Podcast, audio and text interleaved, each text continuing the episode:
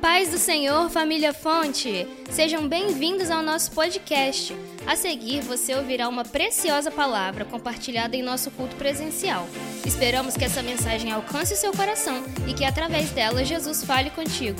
Evangelho segundo João, capítulo 3, versículo 34. Os irmãos que encontraram, por gentileza, confirme dizendo amém. amém. A palavra do Senhor diz assim: porque aquele que Deus enviou fala as palavras de Deus, pois não lhe dá Deus o Espírito por medida. Senhor Jesus, nessa noite tão especial, nós estamos aqui para te conhecer mais, estudar, ó Pai, desejar, amar o Espírito Santo e querer te conhecer mais. Nos ensina, Senhor, a ter uma vida íntima com o Senhor através do Espírito Santo. Amado Espírito Santo, que o Senhor, a partir desta série, encontre mais espaço para nos guiar, nos ensinar, nos revestir, nos corrigir, e que nós sejamos, ó Pai, motivo mais da Sua alegria do que o seu entristecimento. Que nós jamais venhamos extinguir o Espírito Santo, mas sempre te adorar. Jamais blasfemar contra o Senhor, mas te adorar. Esse é o desejo do nosso coração, em nome do Senhor Jesus. Amém. Por gentileza, tome o seu assento. Perdão, esses microfones assim é um desafio, né, irmão?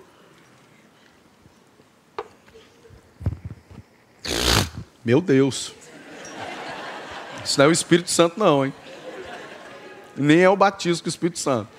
É um processo, processo alérgico que vai passar. Quem né, vai no microfone de bastão, você bota para cá e resolve. Eu estou aqui já tem cinco minutos orando e segurando essa puxada na garganta aqui, irmão. Me perdoe.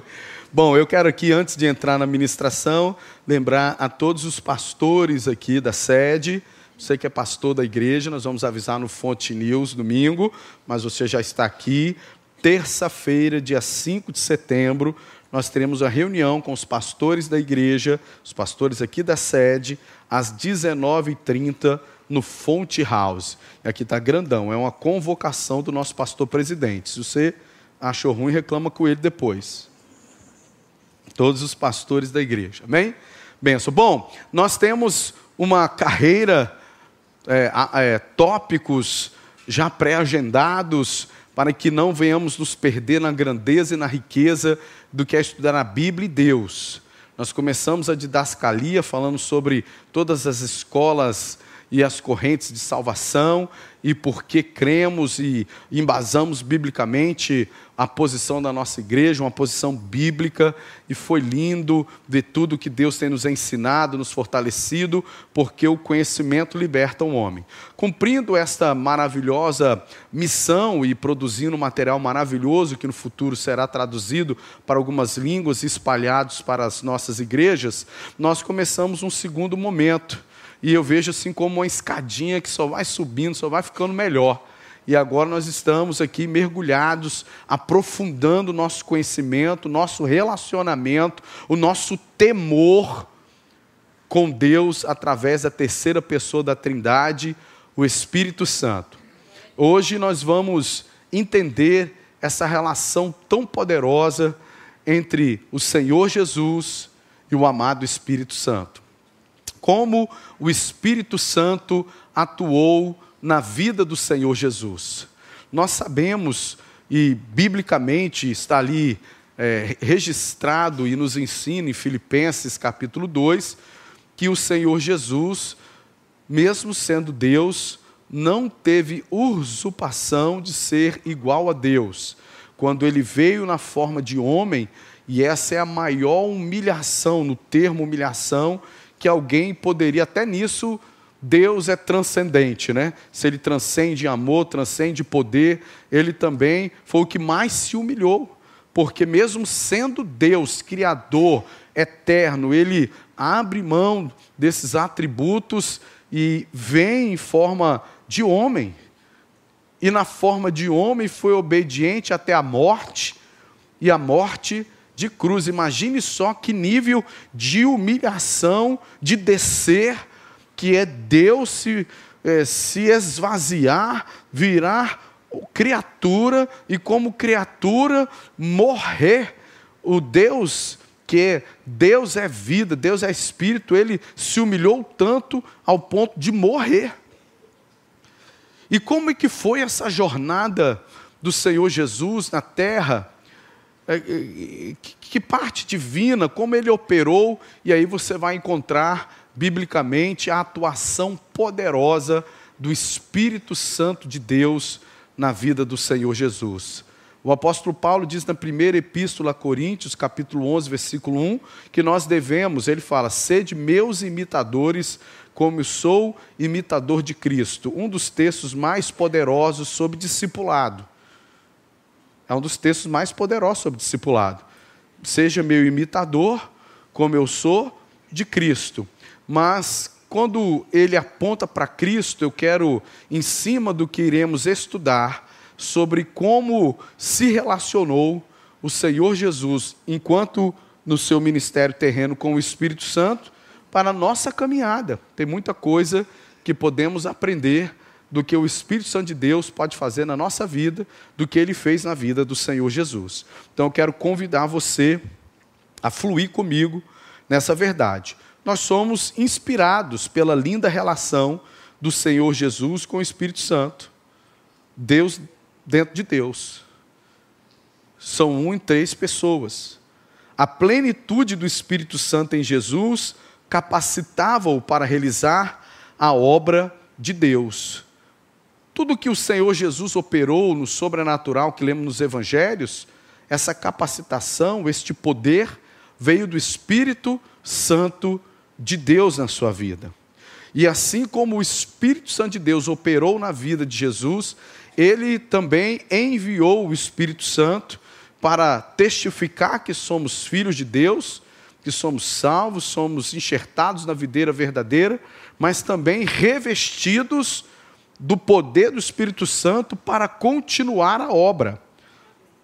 Sabemos que enquanto esteve na terra, Jesus sofreu as limitações do corpo humano. Jesus teve fome, Jesus teve sede, Jesus esteve cansado, Jesus chorou, Jesus se alegrou. Por isso era imprescindível a ação do Espírito Santo nele. Veremos a presença e a atuação do Espírito Santo em cada etapa na vida do Senhor Jesus. Vai ser maravilhoso esse estudo, ver como o próprio Senhor Jesus fluiu no poder do Espírito Santo. E isso serve como embasamento para você, a partir de hoje, se relacionar diferente com o Espírito Santo. Ele não ser aquele socorro no seu momento de angústia, mas ele ser Deus na sua vida te capacitando a você avançar, a você escalar as montanhas, a você ser uma bênção, ao seu o ministério que Deus confiou, na igreja que você serve, você expandir e ser uma bênção. Beleza, nós já lemos o texto, porque aquele que Deus enviou fala as palavras de Deus. E aqui eu posso fazer um, um pequeno investimento de tempo, principalmente para aquele que tem um chamado de Deus, entender que nós somos enviados por Deus como embaixadores de Cristo para falar dele. Nunca sobre nós, mas sobre aquele que nos enviou. Nós estamos aqui para louvor e glória do Senhor. Quando você faz a obra de Deus, é para que o Senhor Jesus seja glorificado. Quanto mais a gente ama Jesus, mais a gente diminui para que ele cresça. E aí o Senhor fala: naquele que tem esse coração, pois não lhe dá Deus ou espírito por medida. Deus sempre transborda. Deus é o Deus que quer transbordar da sua presença. Perfeito. Se eu falei que vamos falar da atuação do Espírito Santo na vida de Jesus, nós temos que começar logo quando Jesus foi enviado. Não é? Em Lucas 1, 26, vamos abrir a nossa Bíblia? Lucas 1, 26. perdão, novamente. Lucas 1, 26.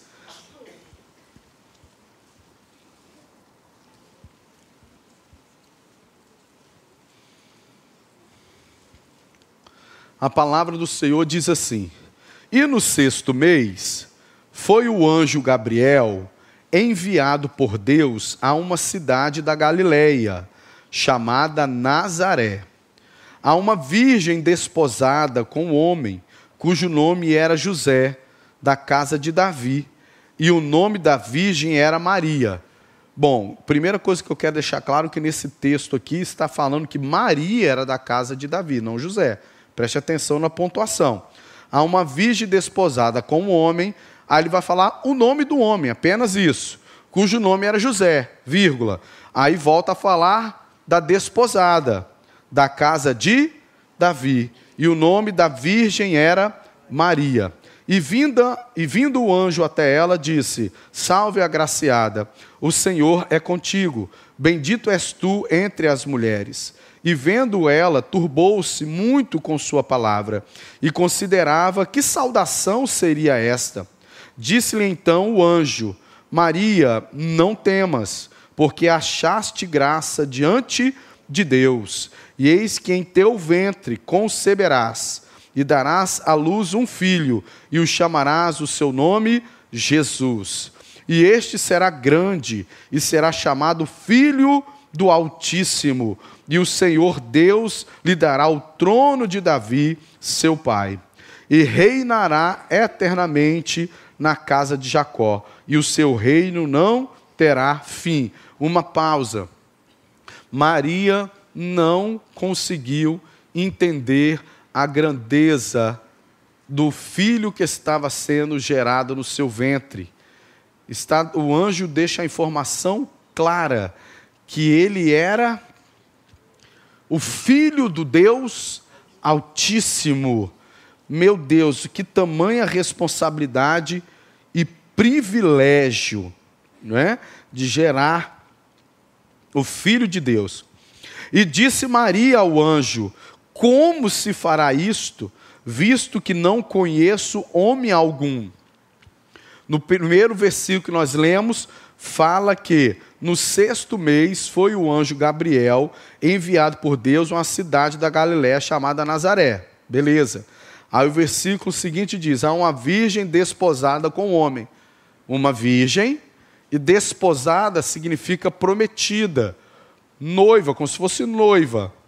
Ela era virgem, ela não era casada, ela era noiva, ela já estava prometida a um homem.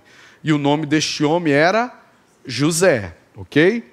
Então, por ser virgem, não ser casada e não ter relação sexual antes do casamento, quando o anjo Gabriel anuncia que ela geraria um filho e que ele seria o Cristo, o Messias, o Yeshua Hamashia, ela para e pensa como qualquer um de nós pensaria acerca do que é conceber a vida. Então ela pergunta: mas como se fará isto? Como que isso vai acontecer? Isso é impossível acontecer, porque eu sou virgem e eu não sou casada. Logo, a maneira que Deus criou para que haja a reprodução da vida, que é através da vida sexual amorosa, eu não pratico isso. Como que isso vai se cumprir? Como isso vai acontecer? Como se fará isto, visto que não conheço homem algum? E respondendo o anjo, disse-lhe: Descerá sobre ti o Espírito Santo, e o poder do Altíssimo te cobrirá com a sua sombra. Por isso também o santo que de ti há de nascer será chamado filho de Deus. Como que isso vai acontecer? Como que eu vou gerar um filho? Como que eu vou engravidar se eu não tenho um marido? E aí o próprio anjo Gabriel responde no versículo 35: Descerá sobre ti o Espírito Santo. Então, qual foi o papel do Espírito Santo para a vinda de Jesus? Foi um papel importante? Sim. Jesus foi gerado pelo Espírito Santo no ventre de Maria. O Espírito Santo que em Gênesis 1 pairava sobre a face das águas e a terra era sem forma e vazia, esse mesmo Espírito Santo, quando Jesus ainda não existia, cobriu Maria e com seu poder e gerou vida dentro do seu útero. Gerou Jesus. O Espírito Santo gerou vida em uma virgem para que Jesus viesse, encarnado, nascesse. Deus escolhe Maria para a mais importante obra de Deus em relação aos homens: o nascimento do seu filho, o nosso Salvador. Maria era uma virgem desposada, já explicamos, de um varão da descendência de Davi da tribo de Judá, se cumprindo a profecia. Não é? Quando ele vai falando que o seu reino é eternamente, é Deus Altíssimo, era praticamente recitar novamente as palavras de Isaías 9, 7, se não fala minha cabeça, 7, 14, alguma coisa assim, ok? Ele recita o texto do profeta Isaías, que é um profeta messiânico é? falando do seu nascimento, de como ele nasceria. José era um varão justo, e Deus enviou o anjo para anunciar as obras de Deus do impossível, a gravidez gerada pelo Espírito Santo, Messias e Cristo. E em Mateus 1,18, que narra esse mesmo texto, agora Deus toma cuidado com José, porque Deus ama a família. E Deus não queria nenhum que José fosse envergonhado, Deus não queria trazer nenhum transtorno. José também era um homem importante, era um homem justo, era um homem de caráter. Então Gabriel também vai a ele. Quando Maria comunica para ele essa, vou usar um termo com toda reverência, uma loucura para os homens. Imagine só, é, dentro daquela cultura, você ter uma noiva que está prometida para você. Nos tempos de Jesus, a relação sexual era muito restrita e glória a Deus por isso no casamento. Aí de repente a sua noiva vira para você e fala assim: "Ô oh, amor, eu te amo, né? Tô noiva de você, sou virgem, né? E, e, nós vamos casar, só que eu tô grávida." É assim: "Ah, tá bom, fala mais." Eu tô grávida e tô grávida do Espírito Santo de Deus. A Bíblia diz que José, ouvindo isso, não querendo envergonhá-la, pensou em o quê? Em devolvê-la. E aí o anjo não faça isso, porque o que está sendo gerado nela é de Deus mesmo. Ele teve uma experiência com Deus e creu e abraçou o projeto, abraçou o plano de Deus e amou a sua esposa. Olha que coisa tremenda. Vamos focar agora nessa ação. O Espírito Santo foi o meio pelo qual Jesus veio. E isso tudo está nesse versículo. Como o Espírito Santo gerou vida em Maria. A Bíblia diz, versículo 35. E respondendo o anjo disse-lhe, quando Maria perguntou: Mas como que isso vai acontecer? Como que eu vou engravidar sozinha? Aí o Espírito Santo respondeu a ela: Descerá sobre ti o Espírito Santo, e a virtude do Altíssimo te cobrirá com a sua sombra. Essa palavra sombra aqui no grego refere-se à nuvem. Lembra-se no Antigo Testamento, todas as vezes que Deus manifestava a sua presença na tenda da congregação, como que vinha? Vinha em forma de uma coluna de nuvem, uma sombra. O que aconteceu é que o Espírito Santo de Deus envolveu Maria como uma sombra e o Espírito Santo, o poder do Espírito Santo, gerou a vida, gerou o Filho de Deus ali encarnado nela. Quando fala da sombra, fala da nuvem. A presença do próprio Deus, do Espírito Santo, gerou vida nela, fazendo um milagre na vida dela, que ela gerou Jesus pelo Espírito Santo. Jesus é incomparável. Ninguém nasceu como Jesus nasceu. Interessante que nós sabemos que, por mais justo que sejamos, quando nasce uma criança através de doar um homem, uma mulher, um casal santo, crente, temente a Deus, essa criança nasce e ela já tem uma herança carnal, ela já herda a natureza carnal, uma inclinação para o pecado. Todos que nascem assim estão debaixo de um texto bíblico que está em Romanos 3, 23, que diz que todos pecaram, mas destituídos estão da glória de Deus. Todos que nascem estão destituídos da glória de Deus, todos pecaram. E nós sabemos que Jesus não pecou. E como que isso foi possível? Foi possível porque Jesus não nasceu da relação amorosa de José e Maria. Jesus nasceu em uma virgem, gerado pelo Espírito Santo.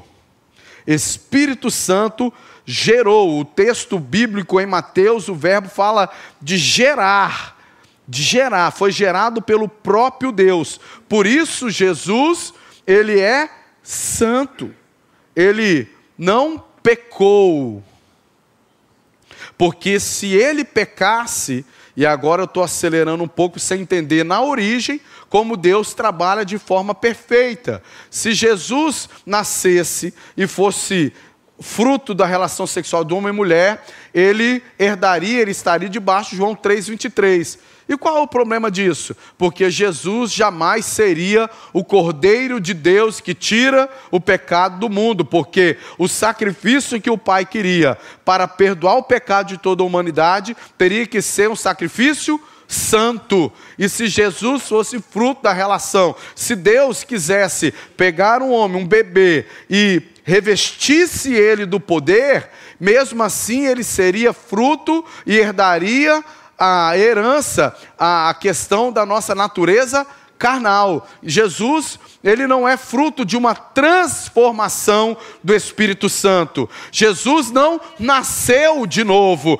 como nós, quando temos a experiência com Deus, confessamos a Ele como nosso Senhor Salvador, nos arrependemos dos nossos pecados. A Bíblia diz que nós nascemos de novo, somos regenerados. Jesus não foi regenerado, Jesus não nasceu de novo, Jesus nasceu porque ele foi gerado pelo Espírito Santo de Deus. Santo.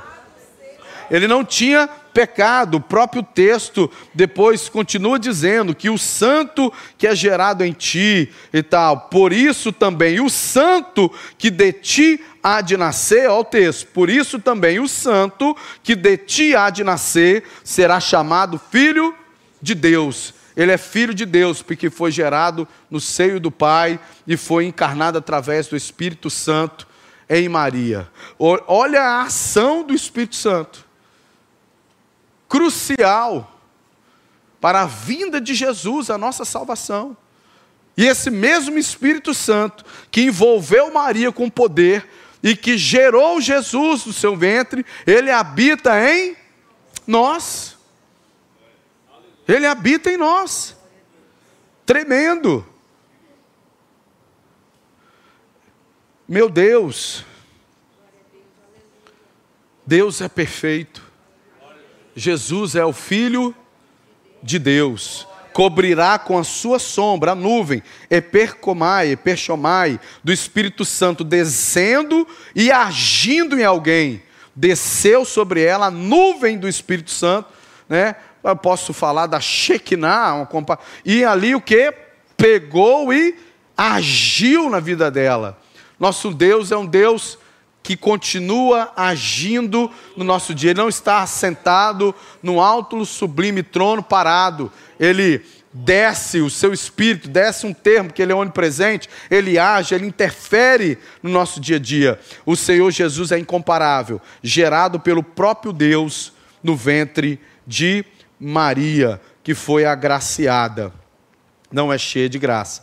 Perfeito, Jesus nasceu, né, foi ali, nós sabemos da história, ele foi levado ao oitavo dia ali para ser circuncidado no templo, Coisas tremendas aconteceram nisso, através do Espírito Santo de Deus, na vida de Ana, uma senhora idosa profetisa, teve uma experiência com Deus, e Simão, um homem que tinha recebido uma revelação que ele nunca, nunca, nunca, ele morreria sem antes ver com seus próprios olhos a salvação de Israel. Como num belo dia ele estava lá no templo e na apresentação de Jesus, ele viu e pelo Espírito Santo ele teve uma experiência tremenda. Beleza, que coisa maravilhosa. Nunca me atentei a isso. Para nós é tão comum, nós cremos em Jesus, né? Já agora mergulhar, entender que para ele ter vindo, para cumprir o propósito de Deus e ver certinho, ele tinha que ser gerado pelo Espírito Santo. Ele não poderia ser um, um, feto que foi escolhido por Deus e transformado por Deus. Não, porque na hora do sacrifício vicário não teria o poder de perdoar todos os nossos pecados. Ele tinha que ser gerado pelo próprio Deus. Perfeito. E o Espírito Santo na infância do Senhor Jesus? O que, que o Espírito Santo fez na vida de Jesus na sua infância? Nós estamos começando setembro, daqui um mês e 15 dias é o, é o dia das crianças, celebramos em outubro, né? É bom recordar que Jesus também, ele não como Adão, que já foi criado, porque Jesus não é criatura, Jesus é o próprio Deus, foi criado já um homem, um jovem adulto. Jesus não, ele fez o processo inteiro, ele nasceu é? e ele foi criança. Em Lucas 2,40, o que que. Olha o que, que a Bíblia diz sobre Jesus, em Lucas 2,40. Lucas 2,40. E o menino crescia, e era fortalecido em espírito, e cheio de sabedoria, e a graça de Deus estava sobre ele. Jesus tanto vivia o processo do crescimento natural de uma criança, mas ele também ele era fortalecido em espírito, ele era cheio de sabedoria por conta da presença do Espírito Santo de Deus na sua vida. A graça de Deus, o favor de Deus estava sobre ele. Lucas 2:52. E crescia Jesus em sabedoria e em estatura, apontando tanto o crescimento natural de uma criança biologicamente falando, mas estatura fala de amadurecimento não entenda aqui uma precocidade, não entenda aqui uma coisa estranha, absurda de uma criança, e o texto fala de cerca de Jesus com 12 anos no templo, a epígrafe do texto diz isso, mas o menino é, de 12 anos com a mente do homem de 30. Não é isso que o texto está dizendo. Não, Jesus não foi precoce assim, não era algo bizarro. Meu Deus, tem alguma coisa estranha que espírito fala na boca dessa criança que ela fala como um adulto de 30 anos tendo 12. Não, Jesus ele foi se desenvolvendo, ele foi crescendo. E quem auxiliava ele neste crescimento? O Espírito Santo. Ali, ó, ele crescia em sabedoria, fala do desenvolvimento, fala do seu psique, fala da sua habilidade e na sua estatura, como um crescimento normal e em graça para com Deus e os homens, em graça para com Deus e para com os homens, o Espírito Santo. Aí eu faço uma pausa para você que é pai, para você que é jovem, para todos nós, mas em especial aqui porque Jesus está na sua fase da infância. Não, não ignore o que Deus pode fazer através dos seus filhos, o que Deus quer fazer na vida dos seus filhos não seja um pai omisso em já ensinar desde cedo o caminho do Senhor para o seu filho. Irmãos, é, existe uma estatística que eu me assustei que mais de 70% das pessoas que se convertem ao Evangelho se convertem até os 16 anos. Vamos ver se isso é verdadeiro? Quantas pessoas entregaram sua vida para o seu Jesus depois dos 18 anos? Para ficar mais fácil. Quantas pessoas aqui? Você vê que a grande maioria se converteu antes. Muita gente, a melhor fase, fase de você investir na vida do seu filho, de ensinar a palavra de Deus, do amor de Deus, é falando sobre o quê?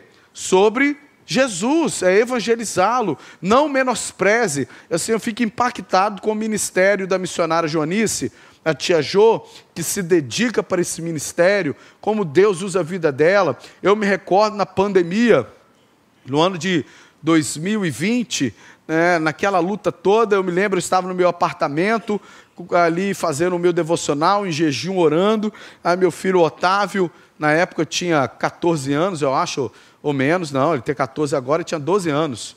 Foi dois anos atrás, é. é isso não é culpa do Espírito Santo, não. Vê essa a conta matemática errada, é nossa mesmo.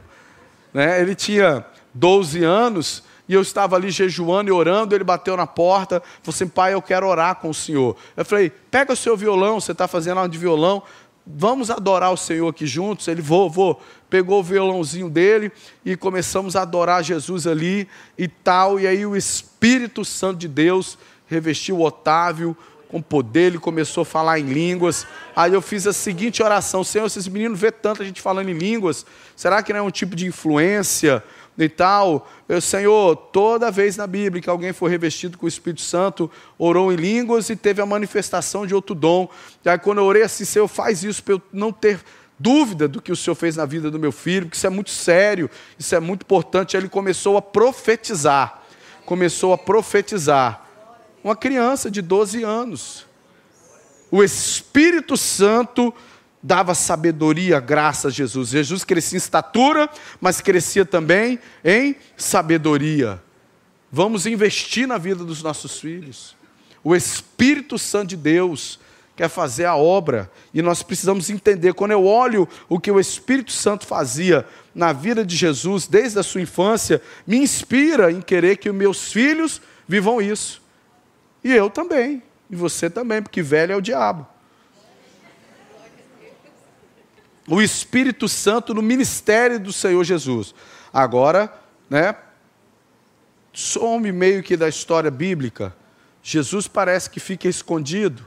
E agora Jesus retorna em cena, já não mais como um jovem, uma criança de 12 anos, mas agora para iniciar o seu ministério. E por, provavelmente com a idade de 30 anos. Vamos lá em Mateus 3, 13 e 17. Então veio Jesus da Galiléia ter com João, junto do Jordão, para ser batizado por ele. Mas João opunha-se-lhe, dizendo: Eu careço de ser batizado por ti, e vens tu a mim? Jesus, porém, respondendo, disse-lhe: Deixa por agora, porque assim nos convém cumprir toda a justiça. Então ele o permitiu. E sendo Jesus batizado, subiu logo da água, e eis que se lhe abriram os céus, e viu o Espírito de Deus descendo como pomba e vindo sobre ele. E eis que uma voz dos céus dizia: Este é o meu filho amado em que me comprazo. Então agora Jesus vai começar o seu ministério. Interessante que João trazia uma palavra muito clara para quem ia descer as águas batismais. Quem era batizado por João no tempo de João o Batista sabia o que estava vivendo, porque a sua pregação era muito clara. Arrependei-vos dos seus pecados, a raça de víboras, vocês acham só porque são judeu, eh, são filhos de Abraão, pode descer as águas, demonstrar frutos dignos de arrependimento. A mensagem de João Batista era clara: arrependa-se dos seus pecados, viva um processo de purificação, batismo, para que você possa recomeçar a sua vida. E vinha pessoas de todos os lugares, e João Batista as batizavam.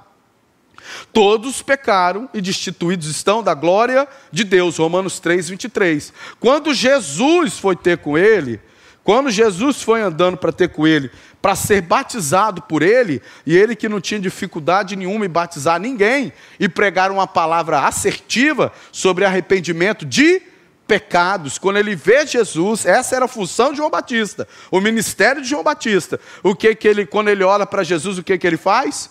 Jesus eu vou te batizar? O meu batismo, que significa arrependimento de pecados, para começar uma nova caminhada, purificado por isso? Não. É o Senhor que tem que me batizar, porque Jesus, ele não, aquilo que eu falei, Jesus não era fruto da união de José e Maria, não era um homem que foi transformado, ele foi gerado pelo Espírito Santo. Ele é o Santo, o Filho do Deus Altíssimo. Jesus não tinha pecado, portanto, João, que era cheio do Espírito Santo desde o ventre da sua mãe, mas era fruto da relação de Zacarias e Isabel. Ele viveu o processo e batizava. Tanto ele fala: Eu careço de ser batizado, eu sou cheio do Espírito Santo. Eu fui cheio, mas eu não fui gerado pelo Espírito Santo. Então, eu que tenho que ser batizado. Mas o Senhor, que é gerado pelo Espírito Santo, que é santo, o Senhor não tem que batizar. Eu não vou te batizar, não sou digno nem de carregar as suas alpargas, em outro evangelho, desatar as suas sandálias. Mas Jesus disse assim: não, tem que acontecer esse processo. Ah, em primeiro lugar, a gente fala assim, é porque Jesus é o exemplo. Né? Jesus batizou é o exemplo da importância, mas muito mais. Porque o que, que o batismo significa? Quando eu confesso os meus pecados, entrego minha vida ao Senhor Jesus e, e vou às águas batismais, Romanos 6 fala que na primeira etapa do batismo, quando eu sou submerso nas águas, simboliza o meu sepultamento para o pecado, a morte do velho homem. E quando eu sou erguido das águas, simboliza o meu novo nascimento em Cristo Jesus, uma nova vida. Romanos 6 fala isso. Ok? Isso é o processo para o pecador, para nós. Temos que viver esse processo. Mas se Jesus não pecou, por que, que ele batizou? Porque se para nós batismo é isso, aconteceu algo antes para que o batismo fosse eficiente, para que eu possa de fato morrer para o pecado e ressuscitar o meu pecado tinha que ser perdoado. E se a primeira etapa do batismo simboliza meu sepultamento, foi porque Jesus morreu primeiro em meu lugar. Jesus foi o sacrifício, foi Jesus que se entregou, a morte de Jesus na cruz. Assim como Cristo morreu na cruz, eu, eu morro no batismo, como sou submerso às águas. Mas Jesus, quando foi batizado, estava simbolizando o quê? A sua ida para a cruz. Quando ele foi batizado por João nas águas, ele estava dizendo o que para Deus? Eu sei o meu chamado. Eu sei qual é o ápice do meu ministério. Quando eu estou sendo batizado por João, eu aceito a cruz. Eu vou para ela, para que todos os que batizarem nas águas possam de fato morrer para o pecado e ter a vida eterna quando forem levantados das águas. Porque eu, no meu batismo, estou dizendo sim para a cruz.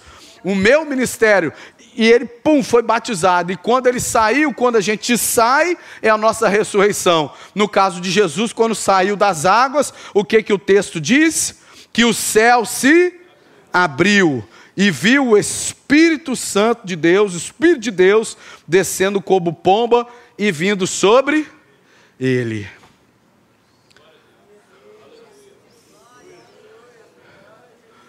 Existem alguns teólogos que tentam aqui defender que nesse momento o Espírito Santo de Deus vem sobre a vida de Jesus e fortalece revela a filiação de Jesus com Deus.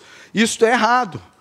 Robert Menzies, no livro Empoderados para Testemunhar, ele fala que o ato do Espírito Santo descer aqui não é nada a ver com a filiação, porque desde o começo Jesus sabia que era o filho de Deus, tanto que em Lucas 12, quando ele fica no templo, quando seus pais não encontram ele na festa da Páscoa, volta e encontram ele no templo. E o que você está fazendo aí, Jesus? O que, é que ele responde? Eu estou cuidando das coisas do meu pai. Então Jesus, dos 12 anos, já tinha consciência da sua filiação divina. O que acontece aqui é que o Espírito Santo inaugura, reveste Jesus para o seu ministério. Tanto que nos textos seguintes, a gente leu Mateus 13, vai ler João 1, vai falando que ao sair das águas, um termo que o próprio pastor Éder, na pregação domingo, falou que foi levado ao Espírito, que do grego é o equibalo. O Espírito Santo empurrou, direcionou, guiou Jesus para começar a sua caminhada ministerial. Agora, interessante, eu também encontro aqui um paralelo para refletirmos sobre o papel do Espírito Santo em nós. Quem que gerou Jesus para nascer? foi o óvulo, a, a união do esperma de José com o óvulo de Maria? Não. Jesus nasceu através do poder de quem? Se Jesus nasceu através do poder do Espírito Santo, ele já tinha o Espírito Santo, ok? Foi quem próprio gerou ele. E agora, quando ele é batizado para começar o seu ministério, quem é que vem? Eu vou dizer de novo, né? Mas é, tem que tomar cuidado com esse termo. Mas não de novo. Quem é que vem sobre ele agora? Ele não tinha o Espírito Santo? Tinha. Quem fazia ele crescer na infância? Em estatura e desenvolvia, mesmo que seja um crescimento normal, mas derramando graça. Quem que já estava na vida dele? O Espírito Santo. Quando ele nasceu. Quando a gente nasce de novo, a gente tem quem na nossa vida? o Espírito Santo, porque quem não nascer da água e do Espírito não verá o reino de Deus. João 3. E quem não nascer da água e do Espírito não entrará no reino dos céus. Falando que nós recebemos o Espírito Santo quando nós nos convertemos, entregamos a nossa vida para Jesus nós recebemos. Mas existe uma segunda experiência, que é o revestimento do Espírito Santo, que é o receber poder de Deus para fazer a obra de Deus, que nós chamamos de batismo com o Espírito Santo. Olha como foi com Jesus: ele nasceu gerado pelo Espírito, desceu as águas batismais, foi iniciar o seu ministério. Quem veio sobre ele? Para dar para ele o que? Poder e sendo Jesus batizado, subiu logo da água, eis que se lhe abriram os céus, e viu o Espírito de Deus descendo como pombo e vindo sobre ele. E eis que uma voz dos céus dizia: Este é meu filho amado em que me comprazo. Então foi conduzido Jesus pelo Espírito ao deserto, ser guiado por Deus. Aqui conduzido no Evangelho de Marcos, fala outro termo, fala Marcos 1,12, fala impelido, equibalo. Olha aí, é assim conosco essa segunda experiência, esse revestimento. Em Mateus 4:1, e guiando ao deserto, conduzir, guiar, trazer para um lugar mais alto, né? De navegadores, aventurar-se, zapar, fazer-se a vela, colocar ao mar, o dicionário strong. Né? Em Marcos 1,12, impeliu, equibalo, compelir alguém a partir, mandar alguém partir, de modo severo, ainda que não violento na linguagem. Olha o papel do Espírito Santo. Olha a autoridade do Espírito Santo. Vai, meu filho, vai. E Jesus, como filho, fez o quê? Obedeceu. Foi. Empregado para expressar a ideia de que o movimento rápido de algo saindo é transferido para algo sendo lançado pelo Espírito Santo ao deserto. Começa assim a ação do Espírito Santo de Deus no ministério de Jesus. A porta que se abre para Jesus no começo do ministério é o deserto. Aí vem o apóstolo Pedro fazendo a ponte para nós hoje. Meus irmãos, não estranheis a ardente prova que há de vir sobre vós, como se coisa estranha acontecesse. Tem crente que fica assustado, tem crente como se algo é, extraordinário estivesse acontecendo na sua vida por estar atravessando um deserto. Isso é ordinário, faz parte da vida cristã nós atravessarmos desertos, mas não atravessamos sozinhos, não entramos sozinhos. Eu tenho uma mensagem antiga, eu vou localizar, que fala de dois tipos de desertos. E eu embaso biblicamente. Um deserto que a gente escolhe passar por ele. Esse a gente entra sozinho e consegue só sair com a ajuda de Jesus. Quando nos humilhamos, clamamos pela sua ajuda e o Senhor nos ajuda a sair dele. Mas existem desertos que é o Espírito de Deus que nos leva para ele. E quando Deus nos leva para o deserto, é para o nosso crescimento, é para que Deus prove situações em nós, para que Deus nos leve a alguns limites, é para que Deus nos mostre que com Deus podemos ir mais longe, é para que conhecemos mais do Senhor, é a faculdade de Deus. Eu já ouvi pregadores dizendo, é um lugar de aprendizado, aprendizado de Deus, é um lugar de aprender a dependência de Deus, entender a nossa fragilidade, que nos achamos tão independentes e quando estamos no deserto aprendemos a depender de Deus, que é uma disciplina que poucos, não, poucos não, só pode pregar quem viveu ela, porque tanto com o embasamento bíblico, mas com a experiência vivida, te dá autoridade para falar sobre ela. Jesus então começa o seu ministério, olha o papel do Espírito Santo, impelindo, levando Jesus para o seu ministério. Quando Jesus desceu as águas, disse sim para a cruz, porque foi por isso que Jesus batizou. Se o homem batiza reconhecendo o seu pecado e que estava morto pelo seu pecado e tinha que ressuscitar, Jesus, quando batizou, disse: Eu abraço a cruz. Eu abraço a cruz porque eu vou salvar, obedeço o plano do Pai. Por isso o céu se abriu e o Pai disse: Este é o meu filho amado em que me comprazo, porque a linguagem de amor de Deus é obediência.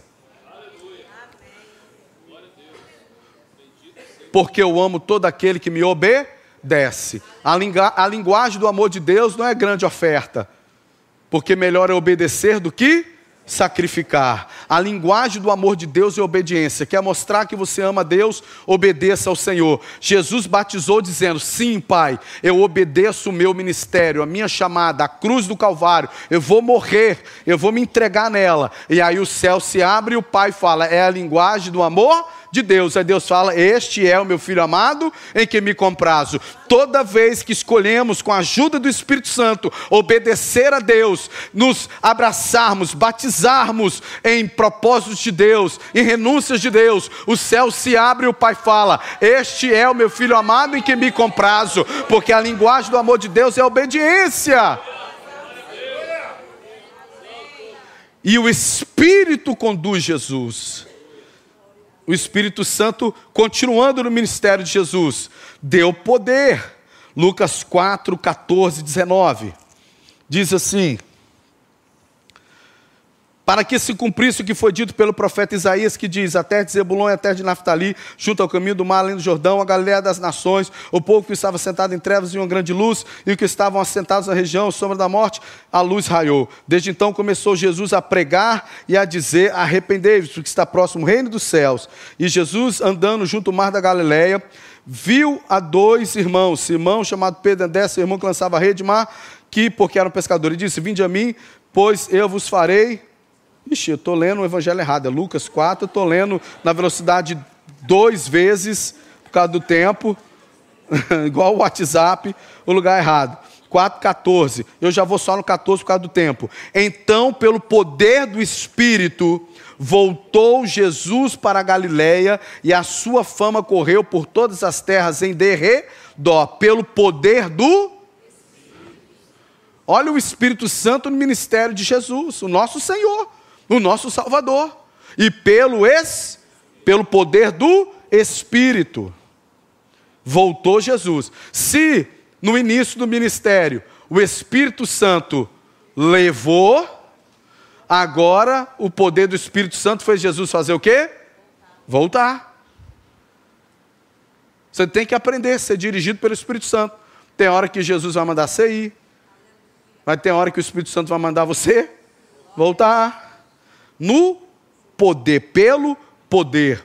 Dunamis, poder, força, habilidade. Olha o que, que o Espírito Santo de Deus deu a Jesus: o poder, o dinamismo para realizar milagres, o poder moral, a excelência da alma, o poder e influência própria dos ricos e afortunados. São as definições, mas aqui: poder, força, habilidade.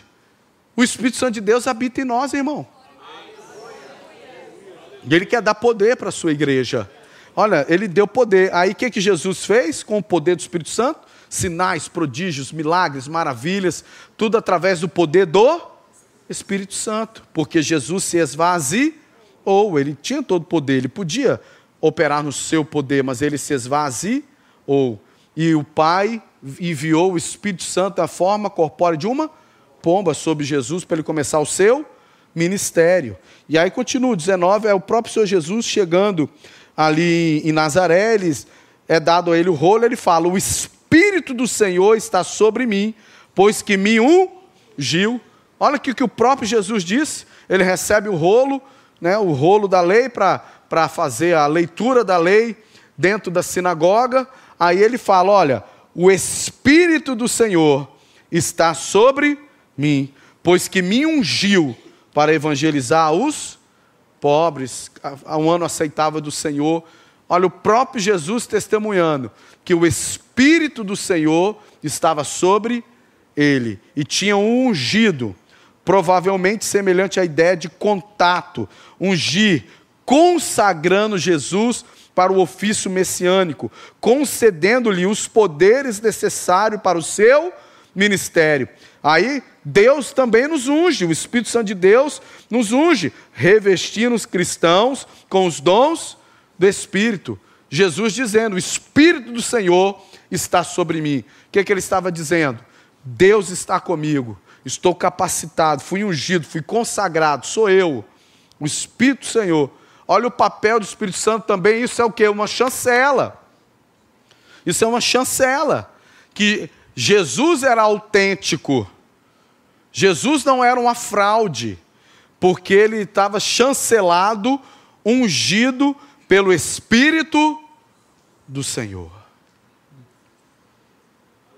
Eu podia investir um minutinho sobre isso, nós que somos pentecostais, e como falei na primeira quinta-feira, não caia nessa de quando alguém que não entende nada do que nós somos vem querer dizer que nós somos pentecostais porque somos apenas barulhentos, porque somos, eu, nós gostamos mesmo do mover de Deus.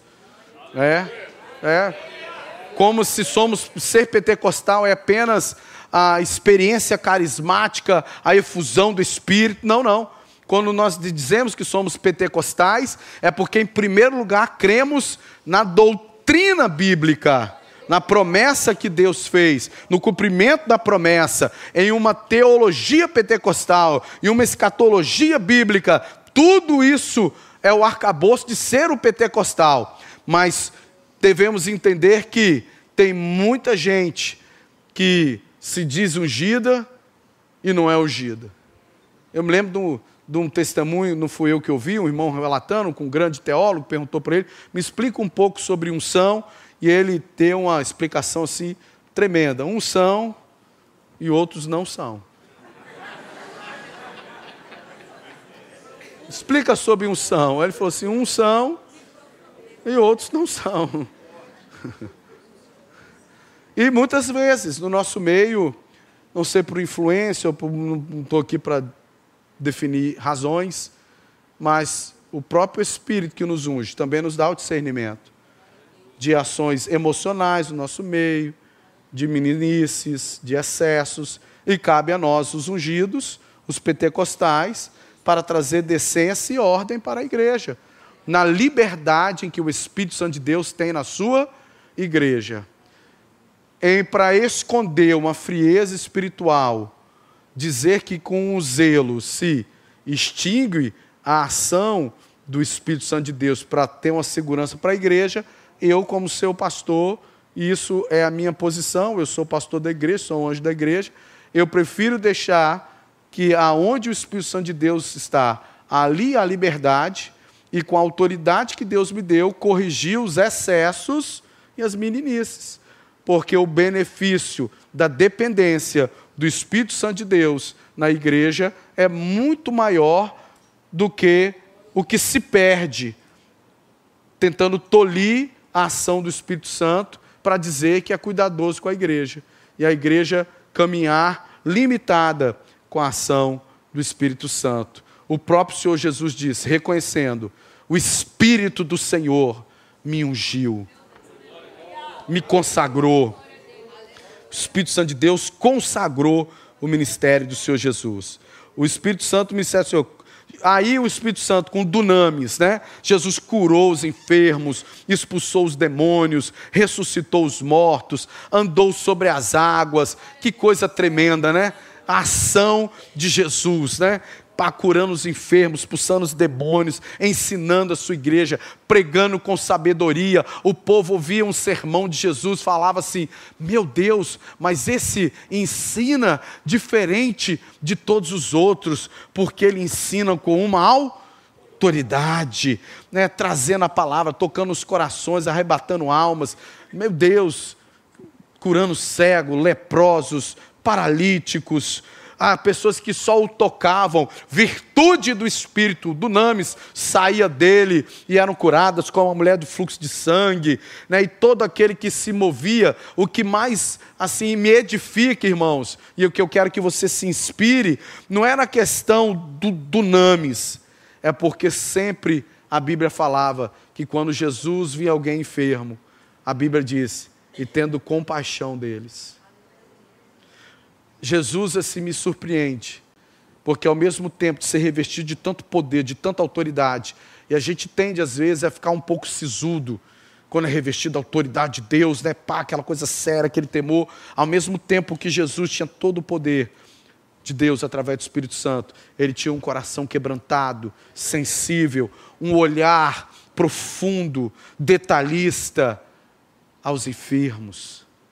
E tinha compaixão, não só das mazelas, mas quando olhava para a nossa situação espiritual.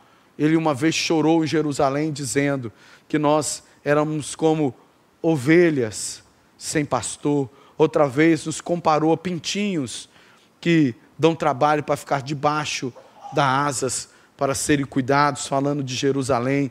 Jesus, cheio do Espírito Santo de Deus, assim tem que ser o crente, cheio do Espírito Santo de Deus. E na morte do Senhor, já estou acabando, se você me der mais dez minutinhos, eu não quero trabalhar, terminar tão tarde. Nós temos uma bênção, uma oração, algo muito especial hoje aqui, mas eu quero concluir com você. O Espírito Santo na morte e na ressurreição do Senhor Jesus. Romanos 8, 11.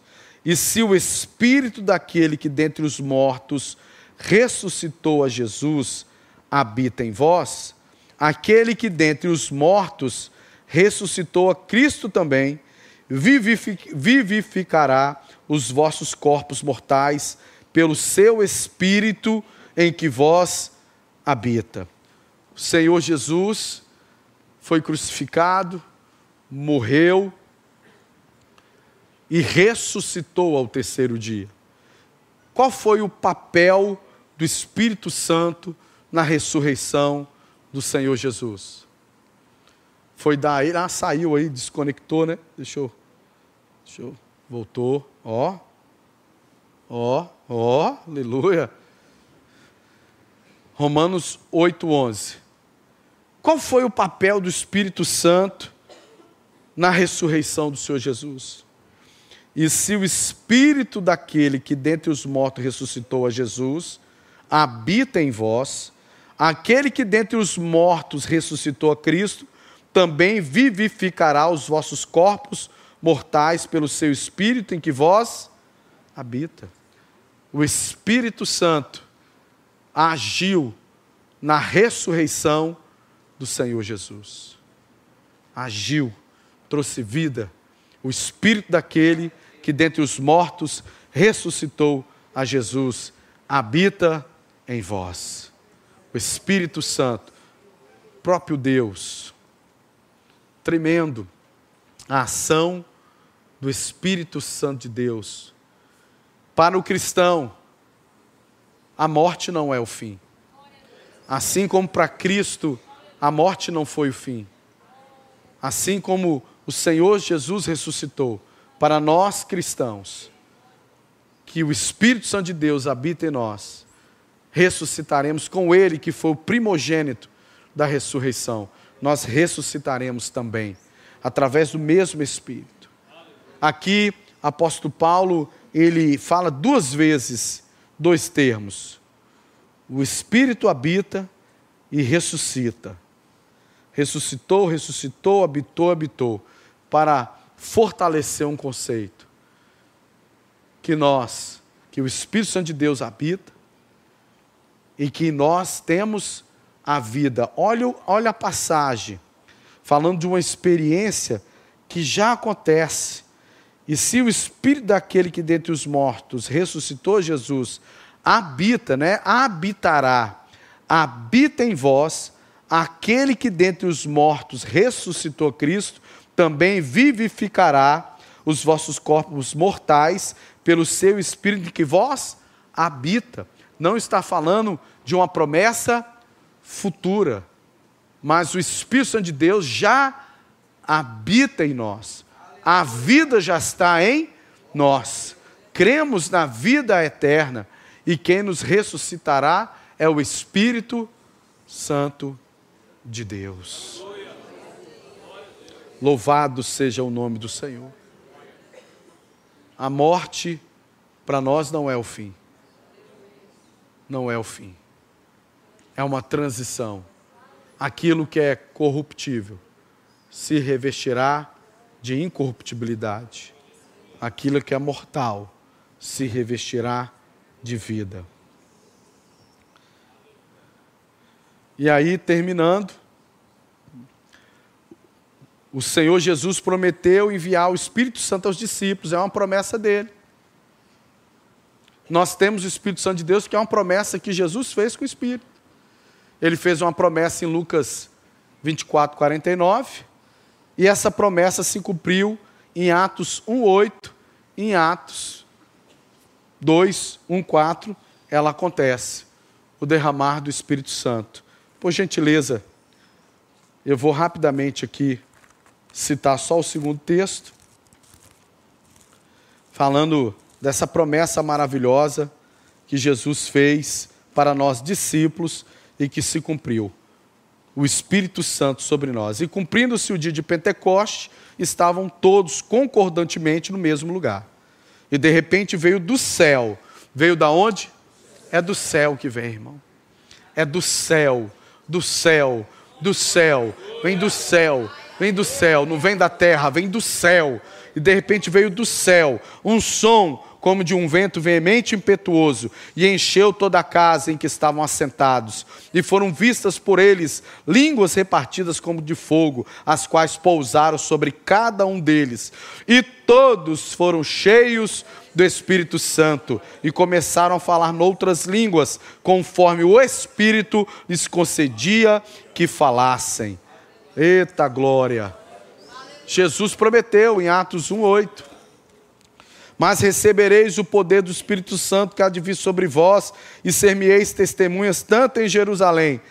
Interessante, né? Jesus foi crucificado em Jerusalém, a promessa se, se cumpre em Jerusalém, para que depois a igreja, no poder do Espírito Santo, pudesse avançar.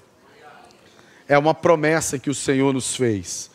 Fez, o Pai fez em Joel 2,28 Jesus fortaleceu essa promessa em Lucas 24, 49, né? Ficar em Jerusalém, até que do alto sejais revestidos. E ela se cumpre em Atos 1, 8 e em Atos 2, 1, 4. Para muitos, essa é a escatologia inaugural, quando o Espírito Santo de Deus é derramado sobre a igreja, a plenitude dos tempos, o reino de Deus é vindo sobre a terra, é a escatologia inaugural. Vamos colocar de pé. Eu quero louvar a Deus pela sua vida, pela sua paciência, mas eu tenho certeza que tem sido edificante. Né? O Espírito, nunca mais, quando você for falar de Jesus, Pastor Rony, você não vai se esquecer que o Espírito Santo foi um grande amigo, era o próprio Deus, o consolador, o parceiro de Cristo e o nosso também. Todas as vezes que virmos o Senhor Jesus atuando, não vamos esquecer que através dele, o poder do Espírito Santo, a presença do Espírito Santo estava sobre a vida dele. E é uma promessa também para mim e para você. Por isso que nós estamos orando e jejuando de quarta para quinta-feira, para que o Senhor também nos surpreenda, que de repente venha um som do céu, não da emoção, não da forçação de barra, não da terra, mas que venha do céu. Que o telhado dessa igreja espiritualmente falando, seja aberto. E dos céus o Pai possa ver filhos obedientes. Que também, assim como Jesus foi batizado, dizendo: Eu abraço a cruz, nós vamos abraçar o ministério, a vida de santidade, o propósito de Deus na nossa vida. E Ele possa então renovar aqueles que já são batizados, e possa encher e batizar, revertido o poder do Espírito Santo aqueles que não receberam, em nome de Jesus. Pai, Teu Santo Espírito habitou no teu filho amado. Senhor, nós dependemos de ti. Amado Espírito Santo, obrigado pela tua presença. Nos perdoa as vezes que te ignoramos, ó Pai, que não ouvimos a tua voz, que abrimos mão, ó Pai, da tua comunhão, que através de pecados te entristecemos, mas nós queremos dizer que nessa noite nós te amamos e queremos que o Senhor, assim como operou no ministério de Jesus, venha operar na nossa vida. Nos enche do teu poder, do teu amor, gere em nós o teu fruto, o caráter do Senhor em nós, porque o nosso prazer é agradecer o Senhor.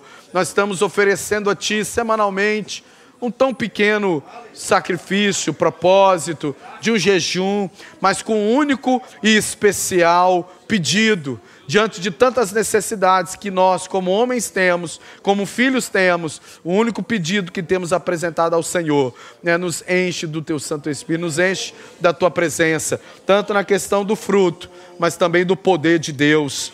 Nos alinha, derrama sobre nós, Senhor. Faz de novo, Deus.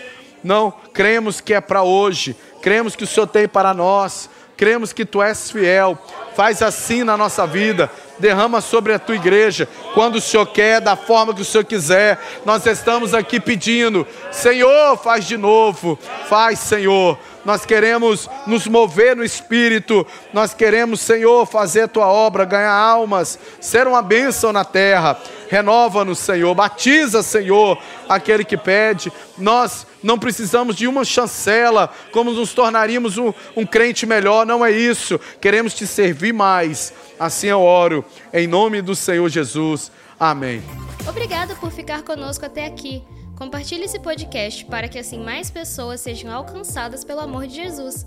Não deixe de nos acompanhar pelas redes sociais através dos links abaixo. Até a próxima!